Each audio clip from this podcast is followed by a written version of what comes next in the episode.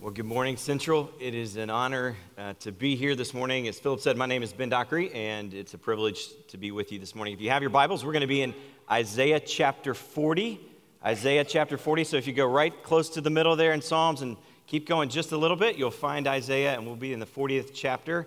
And before I read that for us this morning, just want to make a few quick introductory um, remarks. Um, Isaiah forty is a significant passage both in the scriptures, but also it has been in American history.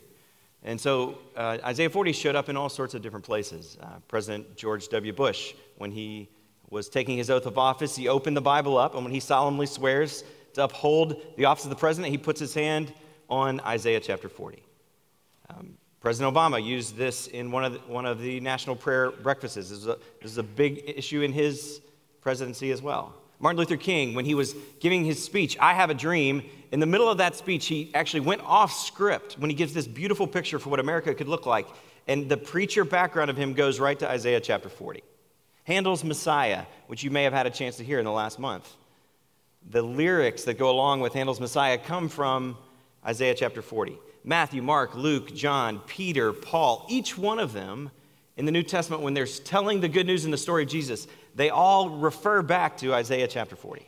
I've never had a chance to preach from Isaiah forty. This is the first time I've had a chance to do this. And I have learned so much in the past few weeks getting ready for this message this morning. And my hope is that I can share just a few of those things with you. Um, I will say I feel inadequate. We're just going to be skipping a rock off the top of this passage. There is so much here. I encourage you to spend your afternoon going to read it, study it more, talk about it in your small groups or other places in the next weeks ahead.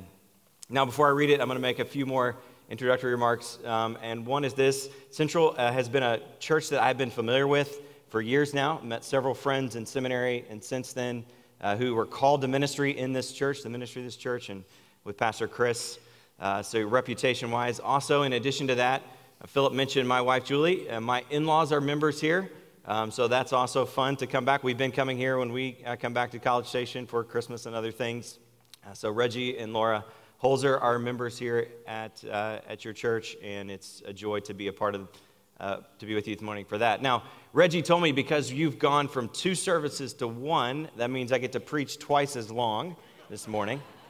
So just want to be aware of that. And then secondly, at my church uh, back home, um, we get a lot of questions about the sermon. They will just send us an email afterwards, and there may be some questions you have, or maybe you disagree, or maybe you want to complain about how long I preach or whatever that is. So I wanted to provide you with my email address, and so my email address should be on the screen right here. If you just want to send me a quick email, I'd be happy to respond to anything that you have a question about this morning. All right, Isaiah chapter forty. I'm going to begin reading in verse twelve, and I'm going to read through the end. It's a long section here, and this is poetry, so if you're not familiar with, or if you're not used to reading this, just hang on, hold on, Christmas fog, I know it's there, long passage of Scripture, but want you to hear all of this uh, this morning as we begin. Beginning in verse twelve, the prophet Isaiah writes this, "Who has measured the waters in the hollow of his hand, marked off the heavens with a span, enclosed the dust of the earth in a measure, and weighed the mountains in scales and the hills in a balance? Who has measured the Spirit of the Lord, or what man has given him counsel? Who did he consult? Who made him understand? Who taught him the path of justice and taught him knowledge? Who showed him the way of understanding? Behold, the nations are like a drop in the bucket. They are counted as dust on the scales. Behold, he takes up the coastlands like fine dust. Lebanon would not suffice for fuel, nor the beast enough for a burnt offering. All the nations are as nothing before him. They are counted by him as less than nothing in emptiness." So verse eighteen, "To whom will you liken God? What likeness will you try to compare him? An idol? A craftsman cast it. Goldsmith overlays it with gold and cast it with silver chains. He who is too impoverished for an offering chooses wood that will not rot. He seeks out a skilled craftsman to set up an idol that will not move or not fall over. Do you not know? Do you not hear? Has it not been told to you from the beginning? Have you not understood from the foundations of the earth? It is he who sits above the circle of the earth, and its inhabitants are like grasshoppers. He stretches out the heavens like a curtain, and he spreads them like a tent to dwell in, who brings princes to nothing He makes rulers of the earth as emptiness. Scarcely are they planted, scarcely sown, scarcely are they stem like to take root in the earth. And when he blows on them, they wither. And like the tempest, or maybe your translation says, like a whirlwind, is get carried off like stubble. Verse twenty-five, to whom then will you compare? Who should be like him, says the Holy One. Lift up your eyes to the heaven and see who created these. Who brings out these starry hosts by number, calling them all by name, by the greatness of his might, and because he is strong in power, not one is missing. Why do you say, O Jacob? This is the complaint, verse twenty-seven. Why do you say, O Jacob, and speak, O Israel? My way is hidden from the Lord, and my right is regarded, is disregarded by my God. Have you not known? Have you not heard? The Lord is everlasting, the creator of the ends of the earth. He does not faint or grow weary. His understanding is unsearchable. He gives power to the faint. And to him who has not might, he increases strength. Even youth grow tired and weary. Even young men stumble and fall. But those who wait for the Lord shall renew their strength, and they shall mount up on wings like eagles. And they shall run and not be weary. They shall walk and not grow faint. Please pray with me.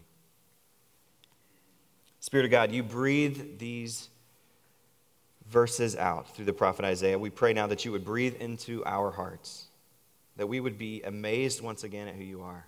Give us understanding that we may love. Give us love that we may obey. Give us obedience, Father, that we may worship you with our whole lives. We pray this in Jesus' name. Amen. Inside of this passage of Scripture, there's actually fourteen different questions that show up this morning. And I really believe that the quality of your life is largely determined by the quality of the questions that you ask. The quality of your life is largely determined by the quality of the questions that you ask. And this morning, the prophet Isaiah is asking a bunch of different questions. So I want to frame our time with four of those questions. And this morning, the four questions I'd like to kind of hang your hat on, or if you're a fisherman, to hang your lure on this hook, is this. Is one, is God big enough? Number two, is God strong enough? Number three, the prophet asks, why does sometimes God seem not big enough or weak and not strong enough? Like why, why sometimes does he not seem like he's those things? And then number four, does God still see me? So those four questions are going to guide our time this morning. I want to begin in verse twelve there with the first question, is God big enough? Now, if you're like me, sometimes these passages, these prophets are talking about things that I can't quite remember all the historical context. It's who is Isaiah talking to and what's happening during the middle of this, and it's really helpful to understand who he's talking to in some of the context. So briefly, Isaiah is writing to this, this people of God who are following God, um, and they have been dispersed. They have been exiled. There's an enemy who has come and taking them out of their land. And so they're no longer in the place that they have known in Jerusalem where the temple is, where they have these festivals, where everything is normal and normal life is now taken away. And they don't know what's going to happen because the Assyrian or maybe the Babylonian government at, during this time as they're reading this, maybe their future is in question. Maybe they don't know exactly what is going to happen.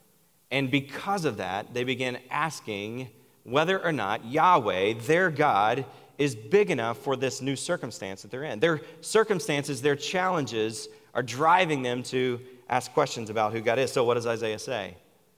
He says, ah, God's not stuck in Jerusalem. Just because your circumstances aren't the same, don't forget who he is. Don't forget who I've told you. What does he do with the waters? He measures them in the hollow of his hand. Philip mentioned that we live up in Chicago. And if you're familiar with Chicagoland area, Chicago is situated on a big lake there. It's called Lake Michigan. Uh, Lake Michigan, if you were to try to get on a boat and go across, it's over one hundred miles across.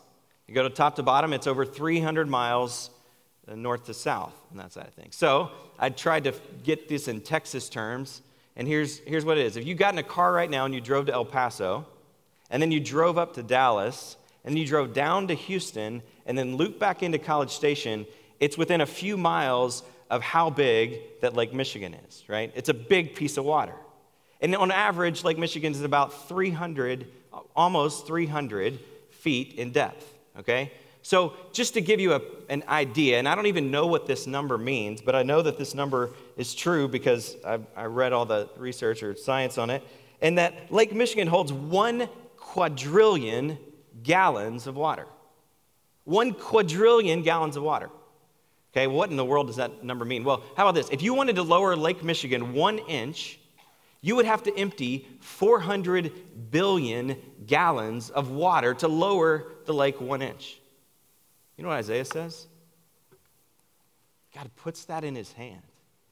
And he looks at Lake Michigan, and he compares it to the Atlantic Ocean in his other hand. He says, you want to know how big your God is? He measures the waters in his hands like this. And then he says, he looks at the sky, and he holds it between his finger and his thumb, his forefinger and his thumb. That's what he does with the sky. It's this big. He takes the Rocky Mountains, and he puts them on a scale on one side, and he grabs another mountain, and he sticks it over here to weigh them. That's what God is doing with the earth. He is grand. He is majestic. He is undescribable.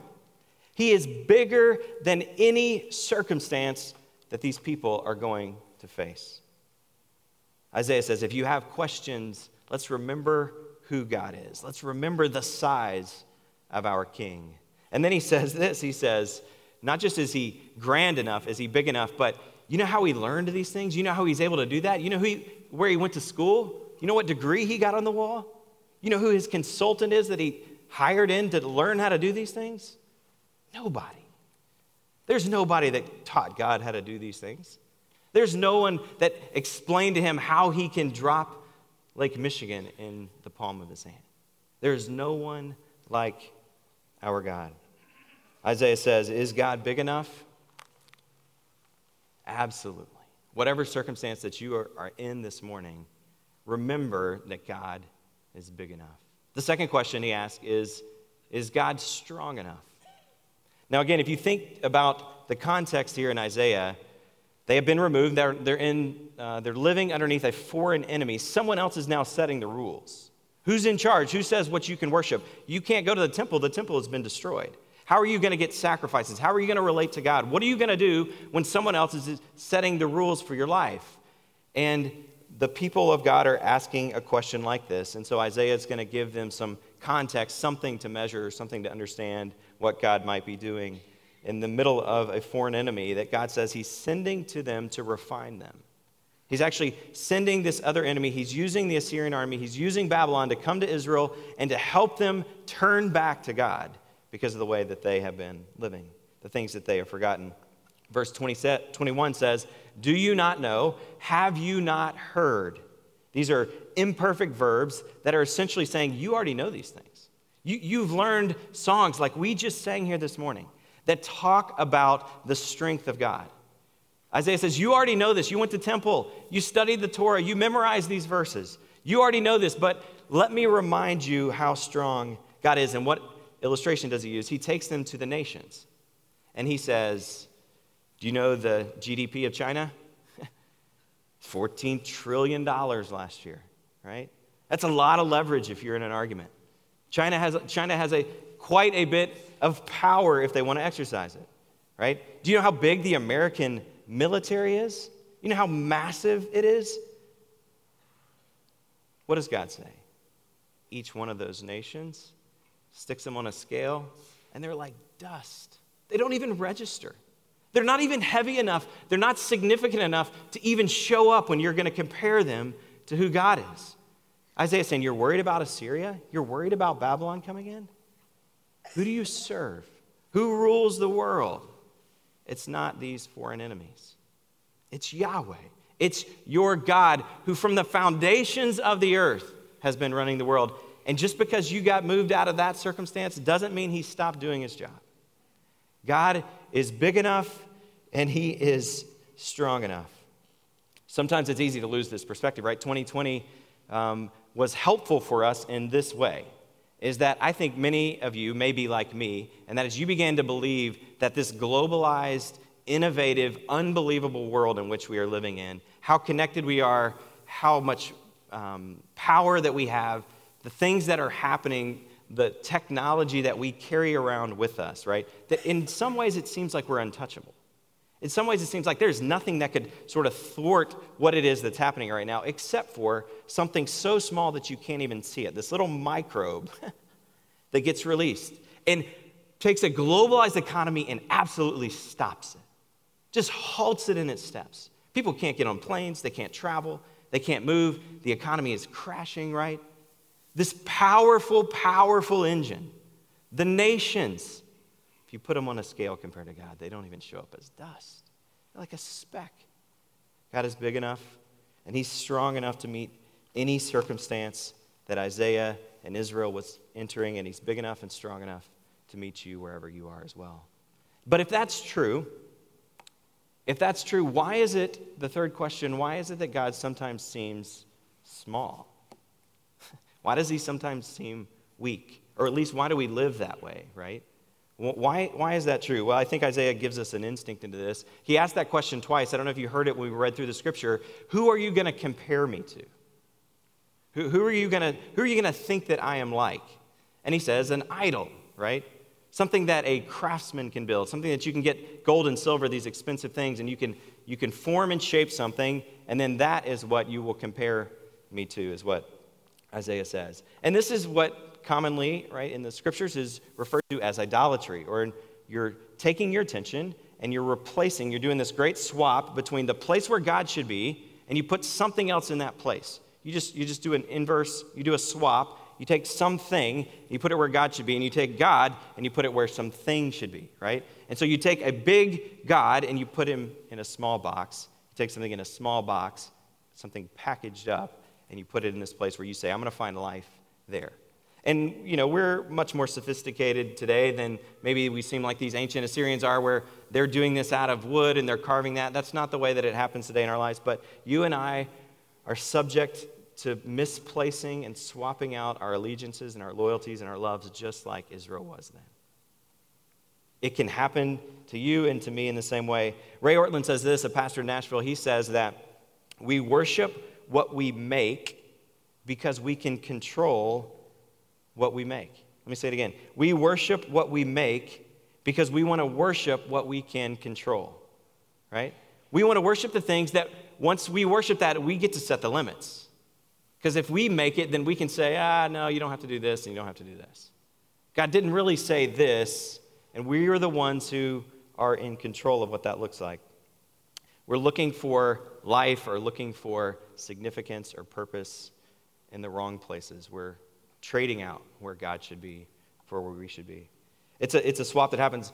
Um, let me try to make this practical for you today. I went and looked at what are the most common gifts, some of the hottest gifts in twenty twenty. What were people buying, right? What were they potentially looking for life to find, looking for significance, looking to identify themselves with so that other people might think a certain way about them, right? Fair. Let me let me name some of these potential gods. It doesn't mean they are, but it does mean that people might try to replace them and put them in this place of God, right? Vitamix. Lululemon. Lemon, I'm not sure how you say it down here. Ping, Tesla, right? Peloton, Apple, Xbox five. These things are crafted by the best craftsmen around. They use the best gold, they use the best silver, and it's easy to take something that is created by man and to take it and say, that's where I'm going to find life. If I only had that thing, if I could possess it, if I could consume it, then I would have life. Then I would really be someone. Then my identity would be secure if everyone knew I had this. In the same way Israel did that, we can do the exact same thing today, right? You can go to Home Goods, and it becomes a temple where you can find little idols if you want to. One person, one pastor says it this way. He said that um, he's talking about the culture of consumption that we are in, and he says this, Amazon is the new temple. The Visa statement is the new altar. Double-clicking is the new liturgy. Lifestyle bloggers are the new priests and priestesses because money is the new God. We look to money to find life. We look to money to find identity. We look to money to find security and safety. And what God was doing to Israel is he was removing those things from them, putting them in a new place and saying, do you think I'm big enough? Do you think I'm strong enough? And the reason that they didn't is because they were looking to things and not God in order to find who they were and their security. The fourth question this morning is, they're asking, the text is in verse twenty-seven, it says this. Verse twenty-seven, they're really asking, do you still see me? You're big, you're strong, we know we've looked in the wrong places, but do you see where we are now? This is sort of the existential, the angst, the question that Israel would have been living in is, does God still pay attention to them? Is maybe he too big in order to see them anymore? Little Israel, who's now lost and scattered among a foreign people. Does God even see where they are? And he says, why do you complain, Jacob? Do you not see my way is hidden from the Lord? My cause is disregarded by God. That's what they're asking. And the way that Isaiah answers this question is, is really interesting. But before I answer that, let me just say one thing.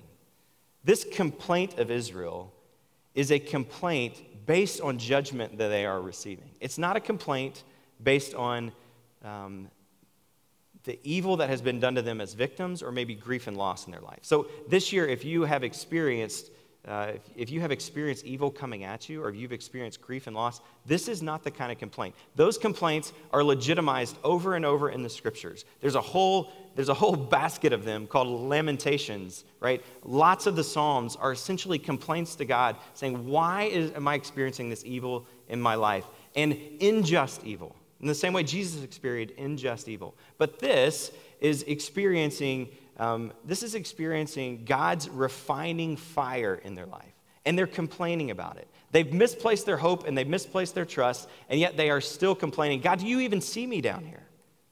And God answers them, and he answers them by returning to point number one and re- returning to point number two.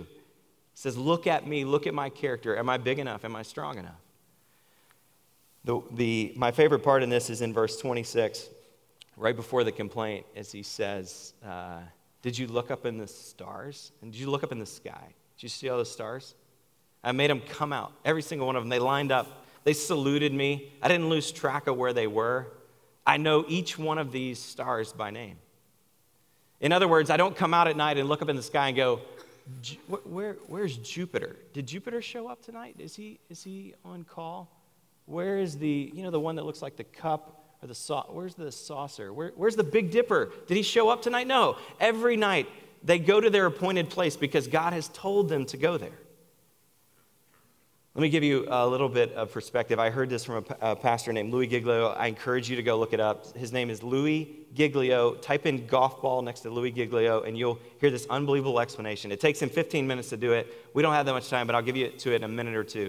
As he says, do you know the size of the earth compared to the size of a star in our galaxy? Let's just take the sun. The sun's about ninety-three million miles away from us, right? That's further than El Paso, by the way, just so you know. ninety-three million miles away. And do you know how many Earths you could pick up and put inside of the sun? You could pick up a million Earths and put them inside of the sun. That's how big the sun is, right? So if the Earth were this big, this golf ball, you could take a million of these things and put them in a bucket, and then that would be the size of the sun. That's one star in our galaxy. You know how many stars there are in our galaxy? When I looked this up, I love the quote. It says this, there are estimated to be one hundred thousand million stars. And I was like, did one of my daughters write this? one hundred thousand million? And they're like, aren't there numbers beyond that? So that's about one hundred billion stars in our galaxy. one hundred billion stars. Find yourself. This is the Earth. Find yourself on this golf ball. Do you see yourself? Put a dot on where you are. And now to make one of those stars, there's a million of these inside of the sun. That's one of one hundred billion stars inside of our galaxy alone. Who made these, Isaiah says. And these respond to God when he shows up and he says his name. He says, hey, line up in the sky again tonight, starry host. Each one of them. And he knows them, each one by name. There's a star called the Canis Majoris, which for years and years was thought to be the largest star inside of our galaxy. Canis Majoris is this unbelievable star that's discovered by the Hubble telescope.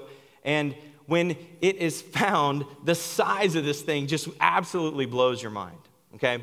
I said the sun was big, and yes, it is. And it's true that a million Earths could be found inside of this, inside of the sun. Now, imagine that this golf ball, right? Imagine that this golf ball is the Earth. If I was to go to Kyle Field and start filling up Kyle Field with golf balls, let's just say Kyle Field is this star, this Canis Majoris. How many golf balls do you think I could get inside of Kyle Field in order to show you the size of this star, Canis Majoris, which isn't even the biggest star anymore, but they thought it was for a long time? I don't know the answer to that question, but I know this. When they did the math, you could take golf balls across the entire state of Texas, not just one inch deep, but twenty-two inches deep, filled with earths. We could just stand there and throw them twenty-two inches deep across the entire state. That's how big Canis Majoris is. One star. One grand star that God has made. And he knows it by name. And I think this reflection is what Jesus is getting at. He's, he's, he's studying Isaiah chapter forty. He's doing his devotions one morning in Isaiah forty, and he's sending out his disciples, and what does he say? You're about to go out into trouble. You're carrying my word. Yes, you will face trouble, but what? God pays attention to these two little birds. There's not two birds that fall to the earth without me knowing exactly who they are. I know their name, and I know you, and I know the hairs on your head. I know all the names of the stars, and I know every name that's in this room this morning. Anyone who's joining us online and who's watching, he sees you. He sees where you are. He knows where you are. And God says, I'm coming to you. I'm big enough and I'm strong enough to come to you and to see exactly where you are this morning. We serve a absolutely majestic God, unthinkably big, who's given us a universe that we get to explore and we'll never find the ends of it. We'll absolutely never find the ends of it. It's an opportunity for us, for our hearts to enlarge in with wonder and to send us into worship. And that when we sing this closing song in a second, our hearts just burst because we serve a God who is so grand. And he's not just so grand, but he sees us where we are. And he comes to us, and then these are the, this is the result, the final few verses of this passage. The result of looking at the character of God is this, as he says, some of you are tired. twenty twenty got you. You're exhausted, right? The apps on the back of your phone, they just keep running all the time. Your mind is thinking about the news or health or something. And because of that, you're just worn down. And it's taken, you're more quick to be tempered, or you're, you're angry at work, or you're short with your kids, or you're turning to things to medicate that you used to not. You're not able to sleep in the same way. You've grown tired. You've grown weary. You've asked questions you haven't asked in a while. And what does God say? That might be the exact place that he wants to meet you to show you how big he is, to show you how strong he is, to come along and refill you, to renew you, to give you strength. And not just to give you strength, to make you soar like eagles, to make you run and not grow tired, to make you walk and not grow faint. God is saying that when we turn our trust away from these small things that we're looking for life in, not these idols, not these things you can consume or produce, but when you turn to him, he can and will give you strength. He can and will refill you or refuel you. How do we know that? What, what did God do to us so that we might actually know that he's going to fill us back with that strength? Well, God's son, Jesus, had a similar complaint to Israel. He's dying on a cross, and he says, my God, my God, why have you forsaken me? He asks that question. And then he says, to you I submit my spirit. I give you my life. At the end of his life, you have God in the form of Jesus, who is filled with strength. He does not exercise his strength, but what does he do?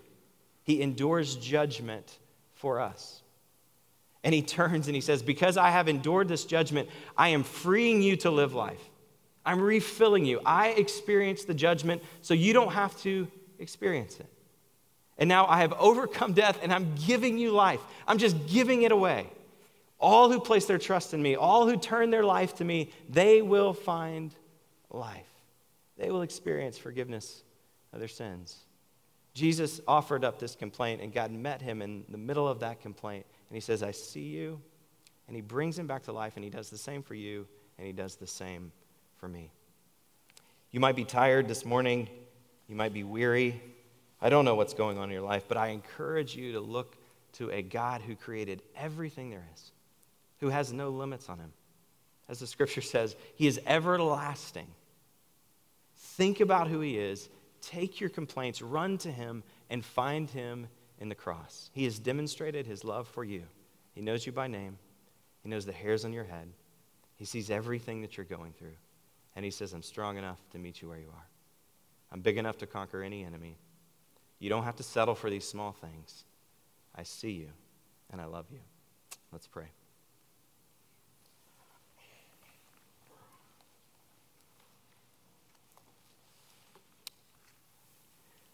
Heavenly Father, when we stop to think about the words from Isaiah, we recognize how small we are in this world, how short we're here. We see what you do with princes, with nations. God, we see that you can hold the waters in the hollow of your hand. There is no one like you, God. Forgive us, we pray, when we make you small. Forgive us, we pray, when we pray small prayers as if you are a small God. Forgive us, God, when we believe that you don't see us exactly where we are.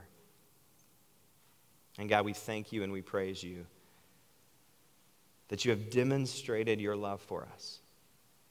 Not just said something, but you did something about it. You kept your promise to find Israel, to send them a conqueror, a king, who would give up his strength so that we could find strength, who would become faint so that we would not have to remain faint, who would become weary so we would not have to stay weary. So God, we thank you and we praise you this morning. We pray these things in Jesus' name. Amen. We're going to close our service. Anytime you're, the Word of God is opened, it's an opportunity to respond. Respond where you are. Respond to God. Think about your own life in light of who God is. As you start a new year in twenty twenty-one, frame your life in light of who this God is. It may mean that you want to publicly respond. Some of you may want to consider being a part of this church. What does it mean to be a member of this church? Ministers from the church will be here in the front. Maybe you want to find God's love for the first time. Give your life to Jesus. Come follow after this gracious King who has given his life for you. Now is a time where each one of us can respond. I invite you to stand and sing.